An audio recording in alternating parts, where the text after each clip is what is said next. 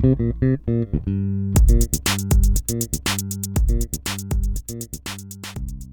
you need to be smart to learn certain subjects? How does being smarter change how you learn things?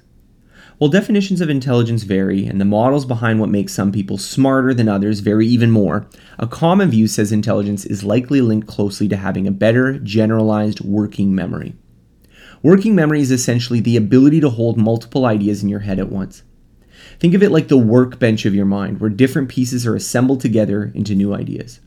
For a primer, check out Jakob Jelinek and Mai's extensive guide to the science behind working memory. Under this view, those who are smarter have a bigger workbench, thus, patterns are easier to spot because more pieces of the puzzle can be put together at the same time. How intelligence differs from knowledge.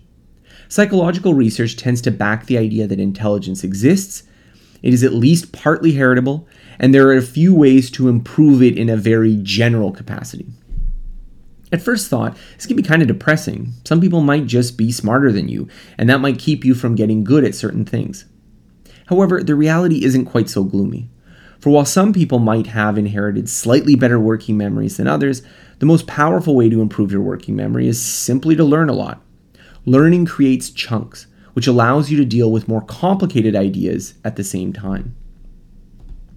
Playing a lot of chess, for instance, will make you a much better chess player than someone who is really smart but has never played the game. The downside of learning is that the chunks you acquire tend to work in fairly narrow domains. Playing a lot of chess will make you a better chess player, but it's unlikely to make you a better scientist, programmer, or artist. This is essentially the trade off of learning. Learning is very powerful, but it tends to be somewhat narrow. Intelligence is general, but can often be swamped by differences in acquired experience. So, why are some subjects seemingly harder to learn than others? So, this theory helps explain why some subjects feel like they require more intelligence than others. If understanding an idea requires considering many different ideas in quick succession, it's a lot easier to lose the thread if you have a lower working memory capacity. So, an example would be mathematical proofs. In contrast, if a subject requires a large volume of memory, but each fact and idea is largely separate, then it may require a lot of practice without needing a ton of working memory. So, for instance, maybe history or law. When learning Chinese, for instance, I often felt the volume of words and characters to be overwhelming, even if learning any particular character wasn't too hard. Learning physics, in contrast, can sometimes feel like you either get it or you don't. Either the explanation makes perfect sense to you, or the insight goes over your head and you're lost. So, is the problem the subject or just how it's taught? While this may seem to put up a barrier to understanding some subjects if you don't have enough raw intelligence, I actually think the opposite is true.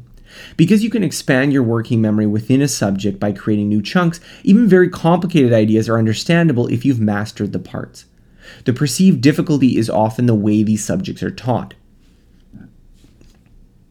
As you go higher into math and physics, weaker students naturally drop out. So, all else being equal, those who are a bit smarter and found it a bit easier are more likely to stay in that trajectory.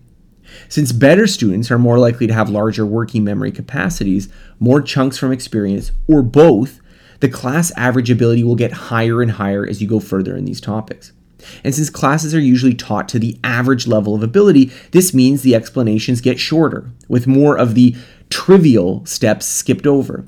And this can lead to you feeling like you can't keep up. There are, however, some solutions to this. The first is for teachers to slow down the class, present ideas explicitly which would otherwise be implicit so you don't accidentally lose students. The second solution is for the student to manually slow down the class. And this can either be done by using techniques such as the Feynman technique, which crawl through confusing explanations to prevent working memory overload, or you can also pre train the prerequisite ideas so that there are more chunks and thus fewer new ideas that need to be considered simultaneously in order to learn the new subject. So, what does this mean for you? Anything you want to learn can be learned. However, some subjects may appear harder because the speed at which they are taught makes it harder for you to follow along without missing any key links in the reasoning to arrive at the right insights. There is a fix to this problem, however, the trade off is that it requires more work. If you can't see everything all at once, it means you need to practice more of the pieces so you don't need to juggle as many ideas simultaneously in your head to reach the same conclusions. While needing to put in extra work may feel discouraging, I prefer to see the glass as half full. It also means that you can learn anything you want to learn if you're willing to work at it. No subject is too abstract, difficult, or confusing that it can't be overcome with patience. Thanks for listening to this episode.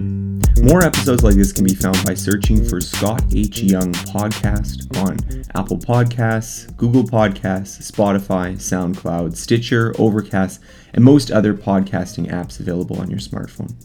If you've enjoyed this episode, please consider rating my show. It helps other people find out about it. More of my work can be found at my website, scotthyoung.com. Thank you.